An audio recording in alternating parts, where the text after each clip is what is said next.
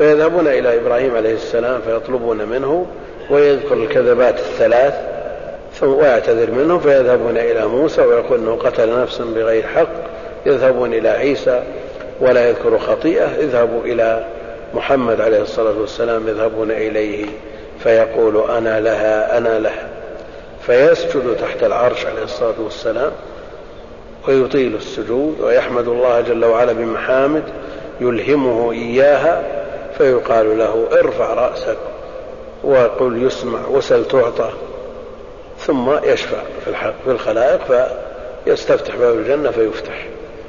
فالنبي عليه الصلاة والسلام يشفع هذه الشفاعة وهي من اختصاصه عليه الصلاة والسلام لا يشاركه فيها أحد، كما أن من الشفاعات التي يختص بها عليه الصلاة والسلام شفاعته لعمه أبي طالب في أن يخفف عليه من العذاب، وهناك شفاعات يشترك فيها الأنبياء والصالحون إخراج بعض أهل النار وعدم إدخال بعضهم ممن استحقها. المقصود أن نوع الشفاعة كثيرة وهي مثبتة عند أهل السنة والجماعة باتفاق أئمة الإسلام الذين يعتد بقولهم، وأما من نفاها فلا عبرة به، من نفى الشفاعة لا عبرة بقوله بعد ثبوتها بالكتاب العزيز وبمتواتر السنة. ولا يعني أننا إذا قلنا متواتر السنة أننا لا نثبت بالآحاد، نثبت العقائد بالآحاد ولا إشكال عندنا في هذا، لكن إذا كانت المسألة متواترة يذكرها أهل العلم من باب تقوية المسألة، وإلا فالآحاد والمتواتر الآحاد بأقسام كله مقبول في هذه الأبواب. وإن رسول الله للخلق شافع وقل في عذاب القبر، في البيت الذي قبله على النهر بن دوس تحيا بمائه كحب في نسختي دمشق والمنار كحبتي، ويمكن ينكسر البيت بهذا. وهنا يقول وإن رسول الله للخلق شافع وقل في عذاب القبر حق موضح في نسخة دمشق بالحق موضح أو بالحق موضح. وإن رسول الله للخلق شافع ذكرنا شفاعته عليه الصلاة والسلام، وقل في عذاب القبر حق موضح، حق موضح، عذاب القبر حق، وجاء فيه الأحاديث الصحيحة. ويدل عليه قوله جل وعلا النار يعرضون عليها غدوا وعشية ويوم تقوم الساعة، غدوا وعشية يعني قبل قيام الساعة، وهذا في القبر أدخلوا آل فرعون أشد العذاب. ومن أدلة عذاب القبر اليهودية التي قالت لعائشة ودعت لها وقاك الله عذاب القبر أو أعاذك الله من عذاب القبر، فعرض ذلك على النبي عليه الصلاة والسلام وأقرها وصار يستعيذ بالله من عذاب القبر دبر كل صلاة، هذا الحديث صحيح. نعم، المقصود أن القبر حقيقة أو حكما قبر كل شيء بحسبه، الغريق قبره في البحر، ما أكلته السباع قبره في بطونها، المقصود أن الأمور نسبية. والقبر نعمة من نعم الله جل وعلا على بني آدم، نعمة، ثم أماته فأقبره امتنان، نعمة من الله جل وعلا. تصورنا حال الشخص الذي لا يدفن، ماذا تكون حاله وما تكون حال أهله؟ تصور أنه يلقى في البراري والقفار أو بين الناس في الأزقة أو في بيوت الناس، ماذا يصنعون به؟ يؤذيهم برائحته ونتنه ويتأذهم بمرآه، بعد أن كان أعز الناس لديهم صار جيفة. لكن من نعم الله جل وعلا أن ألهم الغراب ليريه كيف يواري سوءة أخي. وفي الأديان في عند الهندوس وغيرهم مسألة الإحراق، مسألة الإحراق، وفي الهند جاء شخص وأعلن إسلامه وسئل لماذا أسلمت، هل دعاك أحد؟ فقال لا ما دعاني أحد. ما الذي دعاك إلى الإسلام؟ قال ماتت أمه فذهب ليحرقها على عادتهم، فجمع لها الحطب العظيم فأشعل هذا الحطب وأوقده عليها، وذكر أن النار أكلت الكفن فقط وانطفأت، وبقيت أمه عارية أمام الناس كما خلقت. فجمع لها حطب مرة ثانية فأحرقها، ثم جاء ليعلن الإسلام. قال لو لم يكن في دينكم إلا قبر الميت. فالحمد لله على نعمه التي لا تعد ولا تحصى. وقل في عذاب القبر حق موضح ولا تكفرن أهل الصلاة جاءت إقامه. السلام عليكم ورحمة الله وبركاته. الحمد لله رب العالمين، وصلى الله وسلم وبارك على عبده ورسوله نبينا محمد وعلى آله وصحبه أجمعين، أما بعد. فيقول الناظم رحمه الله تعالى: ولا تكفرن أهل الصلاة وإن عصوا فكلهم يعصي وذو العرش يصفح. هذا البيت في النسخة الدمشقية متأخر، وقبله: وقل إنما الإيمان قول ونية وفعل على قول النبي مصرح. هذا الذي يلي بيت الشفاعة، ثم الذي يليه في الدمشقية: وينقص طورا بالمعاصي وتارة بطاعته ينمي وفي الوزن يرجح. ويليه: ولا تعتقد رأي الخوارج، ثم ولا تكن مرجيا، ثم ولا تكن من قوم تلهوا بدينهم، ثم بعده: ودع عنك آراء الرجال، وختم بآخر الأبيات. فالترتيب ترتيب الأبيات في الطبعة التي وزعت يتفق مع ترتيب الشيخ محمد رشيد رضا في طبعته. وأما الطبعة الدمشقية وهي قبل طبعة المنار ففيها تقديم وتأخير، وفيها أيضا إدخال ما ليس منها فيها. 3 أبيات هي من نظم ابن البنا الشارح، و4 أبيات ألحقت بها وليست منها لكنها لم توجد في الدمشقية.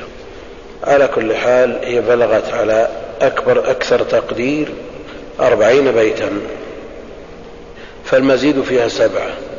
ونمشي على الترتيب الذي معنا، وإن كان ترتيب الدمشقية أوضح حينما قدم الإيمان وأنه قول ونية وفعل إلى آخره، وأعقبه: وينقص طورا بالمعاصي وتارة بطاعته إلى آخره، ثم بعد ذلك: ولا تعتقد رأي الخوارج، لأنه مرتبط بالإيمان. يعني ترتيب الدمشقية أولى من ترتيب الشيخ رشيد والذي معكم، نعم. لكن مع ذلك نمشي على الترتيب الذي بأيديكم. فالبيت رقم 26: ولا تكفرن أهل الصلاة وإن عصوا. الزيادة انتهت عندهم مع الزيادة، لكن ما هو بالترتيب بالأرقام، ترتيب مشان على التقديم والتأخير، لأنه ما هو عنده 28 بالدمشقية، لا، أو 29 بدل 27، لا، بعد 3 المزيد. فمثلا 26 رقم 26 بحذف الزيادة وهو 29 هنا، وهو في الحقيقة 29 في الدمشقية مع الزيادة، فيكون رقمه 32. وقل إنما الإيمان قول ونية، رقمه اللي هو رقمه 29 هنا، يكون رقمه 29 هناك مع الزيادة، ما رقمت، لكنها على 25 البيت اللي فاتت، نعم، ماشي مع إدخال 3 الأبيات التي مضت في الصحابة. هنا 26: ولا تكفرن على الصلاة، نعم، ما هو عندكم 26 مكانه. وقل إنما الإيمان قول ونية، ويليه: وينقص طورا، اللي هو 30 عندكم، ويليه: ولا تعتقد، ولا تكن مرجيا، ثم يليه: ولا تكن من قوم تلهوا بدينهم، ويليه ودع عنك آراء الرجال وقولهم إلى آخره، ثم ختم بيت الأخير. نعم، إلا حتى ترتيبها كان ترتيبهم أنسب، لأنه في أمور مرتبة على الإيمان، نعم، مع أنه الأنسب منه أيضا أن يكون قل إنما الإيمان، نعم، وينقص طورا قبل وبالقدر المقدور، لأن القدر المقدور ركن من أركان الإيمان ولا تعريف الإيمان، ينبغي أن يكون قبل، وزيادة ونقصان ينبغي أن تكون قبل.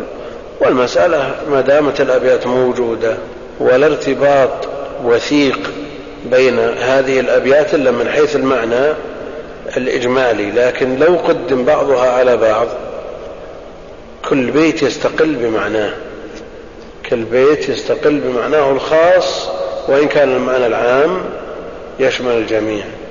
ولا تكفرن أهل الصلاة وإن عصوا، المذاهب في هذه المسألة وهي مسألة الأحكام على الناس فيها طرفان ووسط، طرف فيه الخوارج والمعتزلة، والطرف الثاني فيه المرجئة، والوسط أهل السنة.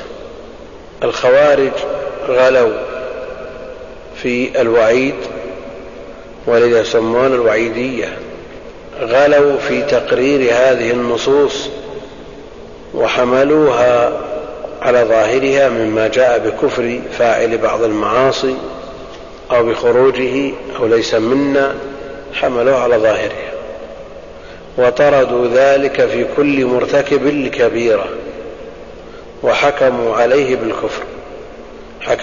بالكفر، فكفروا مرتكب الكبيرة. وعمدتهم في هذا نصوص الوعيد، وفيها ما يخدم مذهبهم وفيها ما فيه رد عليهم.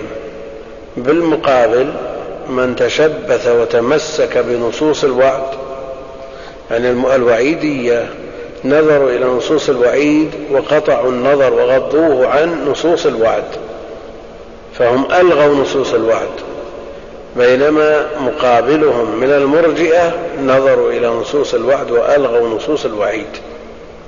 وأهل السنة والجماعة أعملوا النصوص في الطرفين ووفقوا للتوسط. الخوارج يكفرون مرتكب الكبيرة، كفرونه في الدنيا كفر مخرج عن الملة، وهو في الآخرة محكوم عليه بالخلود في النار. وأما المعتزلة فيشتركون معهم في الخلود في النار مع الخوارج، خالد مخلد في النار، نسأل الله السلامة والعافية. وأما بالنسبة لحكمه في الدنيا يخرجونه من الإيمان، يسلبون عنه الإيمان بالكلية، لكن لا يصفونه بالكفر، فهو في المنزلة بين منزلتين. أهل السنة نظروا إلى نصوص الوعيد ونظروا أيضا إلى نصوص الوعد. وعموما النصوص الشرعية، الأدلة الشرعية علاج لأمراض وأدواء المجتمعات، فالعالم المعلم والداعية يعالج أمراض المجتمعات بالنصوص. فإذا كان في مجتمع متشدد أكثر عليهم من نصوص الوعد ومن سعة رحمة الله جل وعلا، وإن كان بالعكس في مجتمع متساهل أكثر من إيراد نصوص الوعيد عليهم. وهذا كله مما يراد به إصلاح الناس، والشرع والنصوص جاءت لهذا. والأصل أن ينظر إلى الطرفين فيحمل هذا على هذا ولا يكون هناك اضطراب. ولا تكفرن أهل الصلاة، أهل الصلاة لا يكفرون، من صلى مسلم حكما اللهم إلا أن يأتي بناقض، ولو صلى، يعني لو صلى وطاف على قبر ما ينفع، لكن إذا صلى عند أهل العلم مسلم حكما ما لم يأتي بناقض، إذا أتى بناقض مع بلوغ الحجة عليه يكفر حينئذ.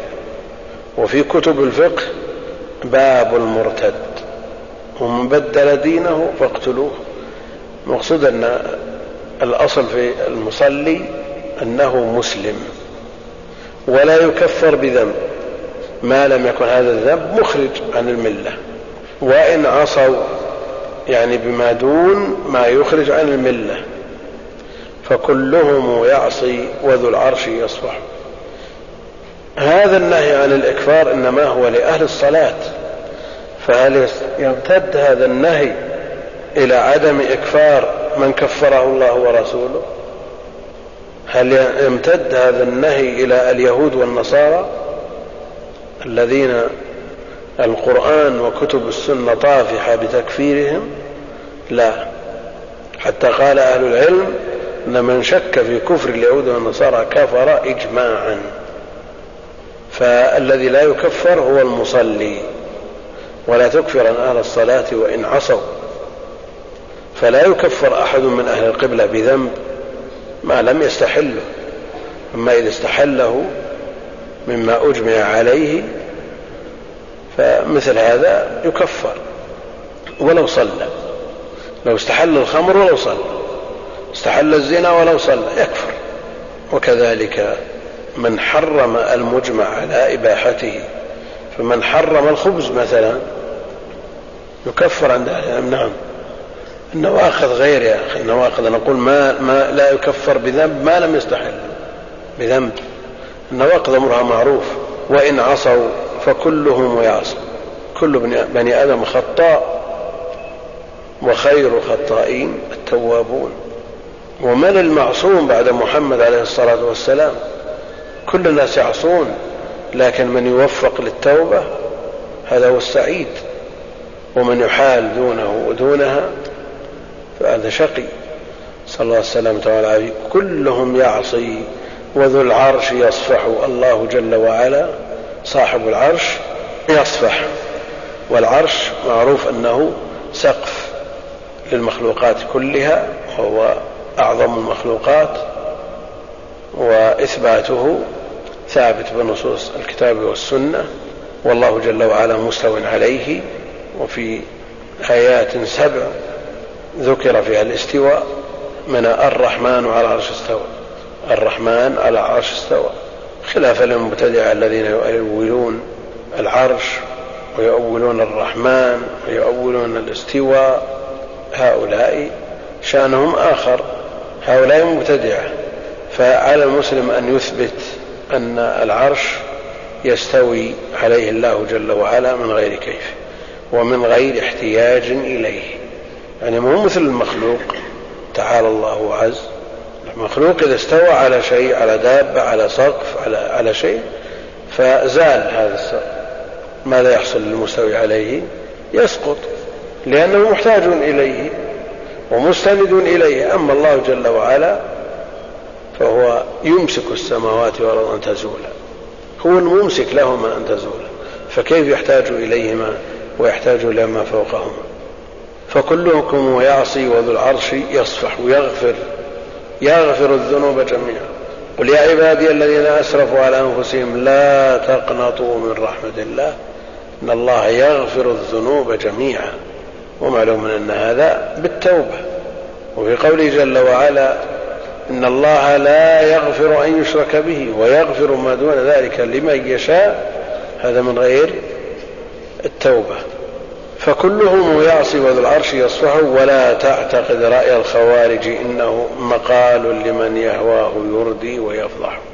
مقال الخوارج، رأي الخوارج، عقيدة الخوارج بتكفير الناس وإخراج الناس من دين الإسلام، هذه جريمة عظيمة، لأن أحكام الشخص وهو مسلم تختلف اختلافا جذريا عن الحكم عليه بأنه كافر. إخراجه من الإسلام أمر خطير، إذا كان لعن المؤمن كقتله فكيف بإخراجه من دينه؟ كيف بتكفيره؟ الأمر عظيم يا أخوان. ولا يكفر إلا من ارتكب مكفر معلوم مقرر بالنصوص بالأدلة وتقوم عليه الحجة.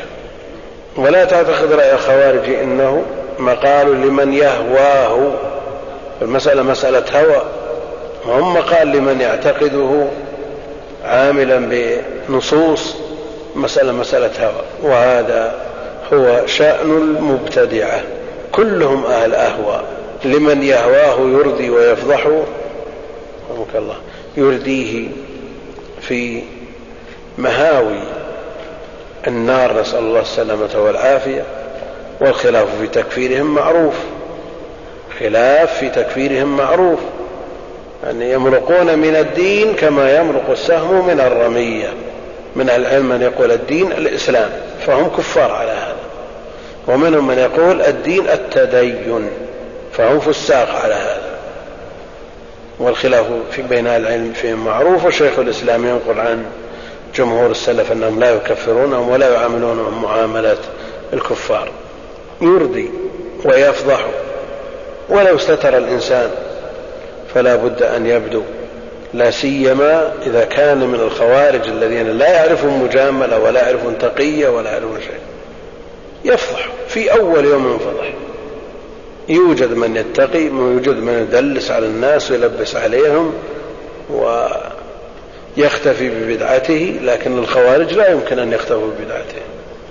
ويفضحوا ولا تك مرجيا لعوبا بدينه، عكس الخارجي.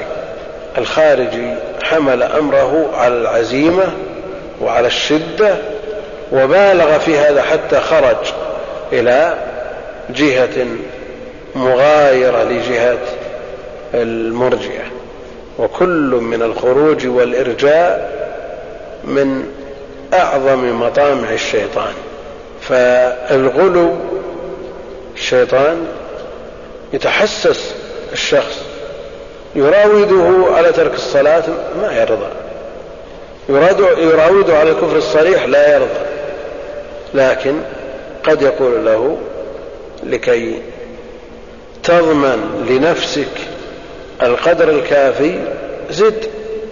إنسان ما يزال يتقرب بالنوافل زيادة على الفرائض لكي يضمن بقاء الفرائض، لأنك لابد تحتاط. هذا يقول له زد على ما شرعه الله لكي تضمن ما شرعه الله لك. لكن الزيادة ابتداع في الدين وإحداث أمر ليس عليه أمر النبي عليه الصلاة والسلام. فإذا لم يستطع أن يجره إلى الوراء دفعه إلى الأمام، وكلاهما مذموم، لا مذهب الخوارج ولا مذهب الإرجاء، وكلاهما خطر عظيم على دين الإنسان. فالخوارج كفرهم جمع من أهل العلم، والمرجئة متفاوتون، فمنهم المرجئة الذين يقتصرون من الإيمان على المعرفة فقط، ولا يلزم نطق ولا يلزم عمل ولا يلزم شيء، مجرد ما يعرف مؤمن كامل الإيمان. وهؤلاء الغلاة الجهمية، وهؤلاء الذين يقولون أن إيمان أفسق الناس مثل إيمان جبريل، لا يحتاج إلى النطق ولا يحتاج إلى عمل، يكفي المعرفة. وعلى مذهبهم إبليس مؤمن وفرعون مؤمن، وألفوا كتبوا في إيمان فرعون. هؤلاء غلاة منهم، وهم أخف من يرى أن المعاصي لها أثر ومحرم وعليها ذنوب، لكن العمل ليس من مسمى الإيمان. فقد يكون المسلم كامل الإيمان وهو ما يعمل أي عمل وكامل الإيمان، وقد يفعل المحرمات وكامل الإيمان. والنبي عليه الصلاة والسلام يقول لا يزني الزاني حين يزني وهو مؤمن، ولا يسرق السارق حين يسرق وهو مؤمن، ولا يشرب الخمرة حين يشربها وهو مؤمن. وهؤلاء يقولون لا، كامل الإيمان، وإيمانه مثل إيمان جبريل. هؤلاء مرجئة غلاة، ويزعمون أنه كامل الإيمان. ومن الطرائف ما ذكره أهل العلم أن مرجيا مر بشارب خمر فسبه وشتمه، فقال له المرجئ هذا جزائي، أحكم لك بأن إيمانك مثل إيمان جبريل وتشتمني كامل الإيمان ولو شربت الخمر؟ أشك أن مثل هذا ضلال مبين، مثل هذا تضييع للدين. يعني لماذا يعمل الإنسان؟ لماذا يصلي؟ لماذا يصوم؟ لماذا يزكي؟ لماذا كف شر عن الناس؟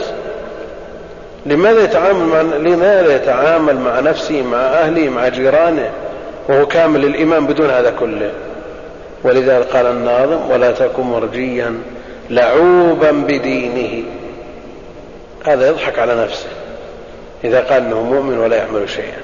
الإيمان ما وقر في القلب وصدقه العمل، والعمل ركن من أركان الإيمان عند أهل العلم وشرط، وجنسه شرط صحة على ما قرر شيخ الإسلام رحمه الله تعالى. ولا تكن مرجيا لعوبا بدينه، ألا إنما المرجي بالدين يمزح، ما هو جاد، ليس بجاد، لا ولا هازل وليس بجاد. كيف يزعم أنه متمسك بالدين ولا يصلي، متمسك بالدين ولا يصوم ولا يزكي، متمسك بالدين ويرتكب المحرمات؟ وجاء في ترجمة بعض من تزعم فيهم الولاية في طبقات الصوفية قال: وكان رضي الله عنه لا يصلي، ما سجد لله سجدة، ولا صام ولا يوم، وكان رضي الله عنه يفعل من المنكرات والفواحش، وكان رضي الله عنه. جاء واحد معلق بالقلم يقول: إذا كان هذا رضي الله عنه فلعنة الله على من؟ ما بقي حد إذا كان مثل هذا رضي الله عنه. فلا ولا تكن مرجيا لعوبا بدينه، ألا إنما المرجي بالدين يمزح، وقل إنما الإيمان قول ونية وفعل على قول النبي مصرح.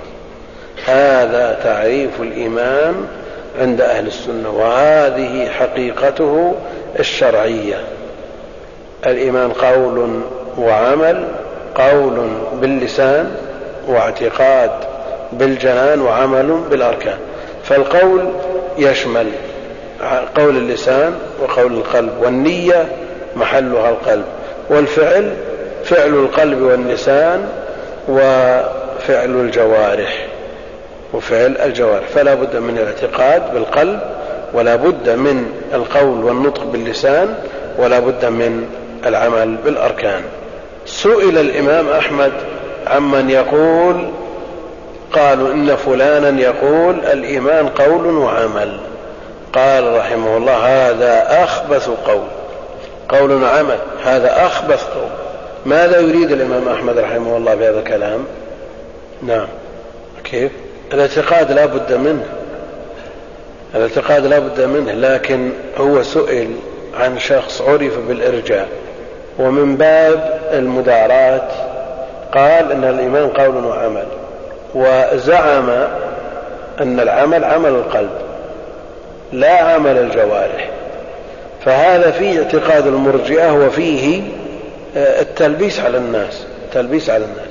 هذا الذي دعا الإمام أحمد، ويعرف هذا الرجل وأنه من غلاة المرجئة. منهم من الطوائف من يرى أن الإيمان قول فقط، وهذا ينسب إلى الكرامية، وعلى هذا فالمنافقون عندهم مؤمنون إذا كان قول فقط من غير اعتقاد. فلا بد من القول والاعتقاد والعمل. وقل إنما الإيمان قول ونية وفعل على قول النبي مصرح. جاء حديث ضعيف الإيمان قول وعمل، وجاء عن الصحابة التصريح بأن العمل لا بد منه، وهو منصوص عليه في آيات كثيرة جدا: الذين آمنوا وعملوا الصالحات. وينقص طورا بالمعاصي، وتارة بطاعته ينمي، في الدمشقية ينمو، وفي الوزن يرجح. في طبعة الشيخ رشيد رضا وينقص تورا بالتاء، ولعل خطأ مطبعي. الإيمان عند أهل السنة والجماعة يزيد وينقص، يزيد بالطاعة وينقص بالمعصية، يزيد بالطاعة وينقص بالمعصية.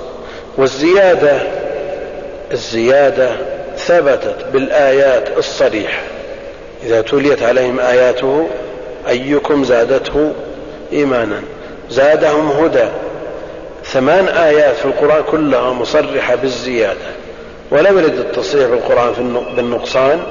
لكن الإمام مالك رحمه الله يقول: ما قبل الزيادة يقبل النقصان. مع أنه جاء في حديث نقصان دين المرأة، ما رأيت من ناقصات عقل ودين، فدل على أن الدين ينقص، وزيادته بالإيمان بالأعمال الصالحة، زيادته بما يقوي هذا الإيمان من كثرة الذكر وتلاوة القرآن. نعم. إيه كيف؟ يعني ليس بمؤمن كامل الإيمان، وجاء في بعض الأخبار أن الإيمان يظله يرتفع فوقه فإذا عاد رجع إليه. المقصود أن هذا من نصوص الوعيد المنفرة عن هذه المعاصي الكبار. وينقص طورا بالمعاصي وتارة بطاعته ينمي، والرواية الأخرى ينمو يعني يزيد، النمو والزيادة. وفي الوزن يرجح، يعني إيمان خفيف فإذا باشر الأسباب التي تقوي الإيمان وتزيد في الإيمان رجح هذا الإيمان. ووزن إيمان أبي بكر بإيمان غيره فرجح، ووزن إيمان عمر بغيره فرجح لكماله. ودع عنك آراء الرجال وقولهم، ودع عنك آراء الرجال وقولهم. آراء الرجال في المسائل الشرعية التي فيها النصوص يذم الرأي، وجاء ذمه كثيرا على ألسنة السلف لأنهم عارضوا به النصوص، حتى قال بعض الأئمة إنهم أعيتهم النصوص أن يحفظوها فلجأوا إلى الرأي، فقالوا بآرائهم لما عجزوا عن حفظ النصوص. وإلا فالمعول على الرأي ولا على النص؟ على النص بلا شك. وآراء الرجال لا شك أنها نابعة عن تعظيمهم والاقتداء بهم، وأنها تحول بين المرء المسلم ومع الأسف بعض طلاب العلم وبين قبول الحق. يعني آراء الرجال أحيانا يقال لزيد بن الناس صنيعك هذا حرام، الإسبال حرام، يقول النبي صلى الله عليه وسلم ما أسبل من كعبين ففي النار، يقول لك المذهب كراهيته. تقول قال رسول الله، تقول المذهب. ابن عباس رضي الله عنهما هو مستند إلى رأي أبي بكر وعمر المخالف، لما قال ابن عباس قال رسول الله صلى الله عليه وسلم كذا، قال أبو بكر وعمر، يعارض رأي الرسول برأي أبي بكر وعمر، ومن مثل أبي بكر وعمر. ومع ذلك يقول ابن عباس يوشك أن تنزل عليكم حجارة من السماء. أقول قال رسول الله وتقولون قال أبو بكر وعمر، هل يقابل هذا بهذا؟ لو الأمة كلها مع أنها معصومة من أن تجمع على ضلاله جاءت بما يخالف ما ثبت عن النبي عليه الصلاة والسلام، فالعبرة بما ثبت عنه. ودع عنك آراء الرجال وقوله.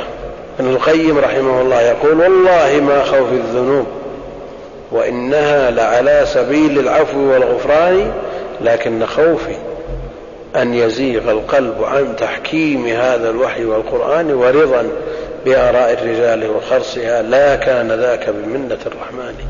وكثير من المقلدة أتباع الأئمة تجدهم يقعون في مثل هذا، يقعون في مثل هذا. نعم بلا شك وما تقوله من هجمة على الأئمة وعلى كتب الأئمة، بل تطاول الأمر إلى أن أحرق بعض الكتب.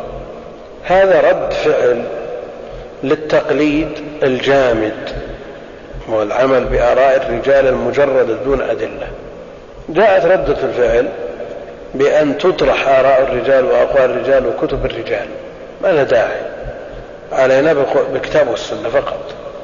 ويوجه الشباب إلى التفقه من الكتاب والسنة، وهذه لا شك أن الدعوة دعوة طيبة وهي الأصل، لكن من يوجه له هذا الكلام هذا تضييع له، هذا تضييع لطالب العلم الذي لم يتأهل أن يتجه للتفقه من الكتاب والسنة.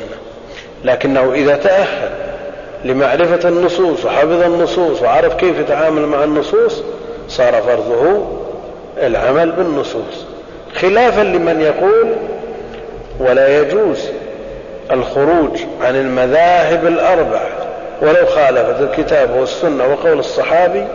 قال هذا الكلام بالحرف، لأن العمل ظواهر النصوص من أصول الكفر.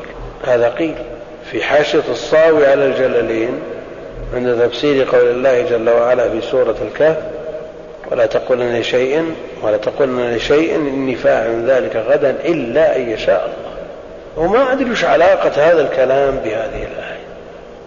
غير المتأهل، غير أنا أتكلم عن غير المتأهل، لا يحمل الكلام على غير مأخذه. غير المتأهل طالب علم مبتدئ يخاطب دورة علمية لطلاب مبتدئين في المتوسط والثانوي ومن في حكمهم ممن بلغ ما بلغ من السن وما تعلم علم على الجادة، يقال استنبط من الكتاب والسنة. وش بيعمل من السنة؟ يبي يبدأ بأي كتاب؟ كيف يوجه هذا اللي يعمل من السنة؟ بأي كتاب يبدأ؟ بالبخاري.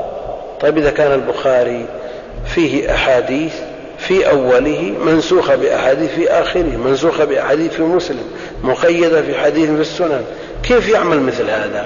كيف يعرف يتعامل مع النصوص حتى لو كان المقيد، لو كان الناسخ بعده ما عرف يتعامل؟ في صحيح مسلم باب الأمر بقتل الكلاب، قرأ هذا الباب وأخذ المسدس وطلع، كل ما شاف من كلب أفرغ في رأسه رصاصة. من الغد درس الغد مباشرة باب نسخ الأمر بقتل الكلاب. وش يسوي هذا؟ مثل هذا التفقه من الكتاب والسنة؟ نعم إذا تأهل فرضه الاجتهاد، إذا تأهل لا يجوز أن يقلد الرجال أو يترك قال الله وقال رسول لأراء الرجال أبدا. إذا تأهل فلا بد من التفريق بين هذا وهذا. وآراء الرجال لا شك أنها لا يمكن أن تعارض بما ثبت عن الله وعن رسوله. نعم أفهام الرجال لكلام الله وكلام رسوله صلى الله عليه وسلم يستفاد منها، يعني فرق بين أن تعتمد رأي العالم وبين أن تعتمد فهم العالم لهذا النص، فتكون عمدتك النص، ما هو عمدتك رأي الرجل. لكن أنت قصرت عن فهم هذا النص، تستفيد من رأي العالم. ودع عنك آراء الرجال وقولهم، فقول رسول الله أزكى وأشرح. ولا يمكن أن يقدم رأي أحد كائنا من كان على قول الرسول صلى الله عليه وسلم. ولا تك من قوم تلحوا بدينهم فتطعن في أهل الحديث وتقدحوا. هذا شأن الذين يتلاعبون بالأحكام، يتلاعبون بالأوقات، ويتلهون بالقيل والقال عن معاناة النصوص وفهم النصوص والعمل بالنصوص، لأن ما يكون لهم رأس مال إلا القيل والقال. فإذا أورد عليهم كلام ينقض أقوالهم بالدليل عن أحد من أهل التحقيق طعن فيه، فلان ما يفهم. وقيل لشخص كبير في السن ودكتور في تخصصه، قيل له الشيخ بن باز يقول كذا، قال ايش؟ حفظ كم نص، وفي على حد زعمه ان الشيخ ما يعرف كيف يتعامل مع النصوص، لانه ما اوغل في علم الاصول مثل ما اوغله. هو مثل هذا الذي يطعن في اهل الحديث. لماذا؟ لانه اورد عليه من كلام الشيخ ما يدمغ قوله، فما له من الجواب الا مثل هذا. وش يقول؟ يقول أنا أعرف من الشيخ ثبوت الحديث وعدمه، ما يمكن يقول هذا الكلام، ما يمكن إلا أن يقول يصادر المعرفة يجعلها له، حفظ كم نص. وبعدين هؤلاء الذين اشتغلوا بآراء الرجال وصار معولهم عليها وتركوا النصوص، هذه أجوبتهم. إذا قيل مثلا لشخص من متعصبة المذاهب الحكم كذا بدليل قول الله جل وعلا كذا بدليل قول الرسول عليه الصلاة والسلام كذا، قال لكنه خبر فيما تعم به البلوى ولم يثبت نقله بطريق ملزم، يعني ما نقله إلا أحد من الناس، أو قال زيادة على النص، أو قال كذا وكذا. هل تدفع النصوص الصحيحة الصريحة مثل هذا الكلام بآراء الرجال؟ لا يمكن. وهذه عادة المفاليس، إذا أورد عليهم شيء فتوى مبنية على الدليل قالوا هذا ما يعرف كيف يتعامل مع النصوص. لكن ما الفائدة من معرفة كيفية التعامل بدون نصوص؟ افترض أن شخص ديدنه وعمدته على أصول الفقه عمره كله، لكن ما حفظ نصوص، وش يستفيد؟ يستفيد شيء؟ ما يستفيد شيء. يعني لو صار مثلا أمهر الناس في إصلاح الساعات أو السيارات مثلا وما فتح محل ولا عرفه الناس، وكل من قال له فلان صلح السيارة كذا قال ما يفهم، وبعدين أنت اللي تفهم بعدين وش صار وش سويت. فلا بد أن يكون مع معرفته في كيفية التعامل مع نصوص، يكون عنده نصوص يتعامل بها، ولو كان من أعرف الناس وأبرع الناس في أمور التجارة أو أمور الزراعة أو أمور الصناعة، لكن ما عنده مزرعة ولا عنده مصنع ولا عنده محل، وش الفائدة؟ فمثل هذه الأمور التي هي وسائل لفهم النصوص إنما تنفع مع وجود النصوص، نفعها مع وجود النصوص. أما يأتي شخص ما عنده شيء من النصوص، ما عنده شيء، يخرج الحديث في رسالته من مصادر لا تمت للحديث بصلة، ثم يقول لك أن فلان ما يعرف شيء، حفظ حديثين أو ثلاثة وصار. ومثل هذا في الغالب الذي يقع في أهل الحديث مثل هذا يعاقب، نسأل الله السلامة والعافية، إن سلم من الفتنة في آخر عمره. مثل هذا يعاقب بنسيان ما تعلم أو بمصيبة، وشواهد الأحوال كثيرة من أول الزمان إلى يومنا هذا، كم إنسان تصدى للأخيار فعوقب، وما يدخر له عند الله جل وعلا الله أعلم به. المقصود أن أهل الحديث هم الفرقة الناجية، هم الطائفة المنصورة في قول الإمام أحمد، إن لم يكونوا أهل الحديث فمنهم، فليكن لسان الإنسان لهجا بالثناء عليهم لا لذواتهم، إنما ليحملونه من إرث النبوة، لما يحملونه من إرث النبوة، فهم ورثة الأنبياء. وليصون الإنسان لسانه عن كل أحد إلا من يخشى أن يتعدى ضرر ولم يمتثل النصح، فمثل هذا يبين خطر المتعدي خوفا على الناس من أن يلبس عليهم أو يغتروا به. مثل هذا لا مانع أن يسمى إذا لم يكن القصد التفكه بعرضه، وبقدر الحاجة لابد أن يكون الكلام بقدر الحاجة، وأن يكون أيضا أولا أن يكون الكلام بقدر الحاجة، وأن يكون القصد بيان الحق، وأن لا يجدي النصح والمناقشة. إذا أجدى النصح لا يعدل إلى الإعلان، إذا لم يجدي فيكون الكلام بإنصاف وعدل، وأن لا يزيد على قدر الحاجة، وأن يكون الهدف الحق وبيانه، والخوف على عموم المسلمين من ضرر هذا الشخص الذي يريد أن يضلهم. إذا ما اعتقدت الدهر يا صاحي هذه العقيدة الصحيحة السليمة، أو هذه المنظومة التي جاءت فيها هذه الأمور العظيمة، إذا شرط ما هذه زائدة، يعني إذا اعتقدت الدهر طول حياتك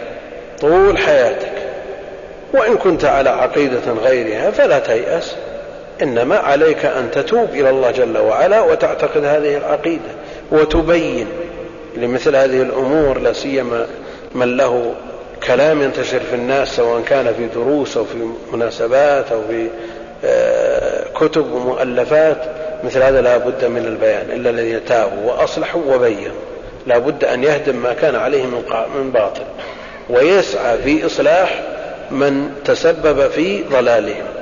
فالإنسان إذا ما اعتقد الدهر ما في هذه المنظومة وفي غيرها مما لا يحتمله مثل هذه المنظومة المختصرة، مما يعتقده أهل السنة والجماعة المتبعون للنصوص، فأنت على خير تبيت وتصبح. تبيت تنام على خير وتصبح على خير، تنام على خير تستيقظ على خير، تمسي على خير تصبح على خير، ما دمت معتقدا لهذه العقيدة السليمة الصافية من مصادرها الأصلية، لأن العلم الحقيقي إنما مصدره كتاب الله وسنة نبيه عليه الصلاة والسلام.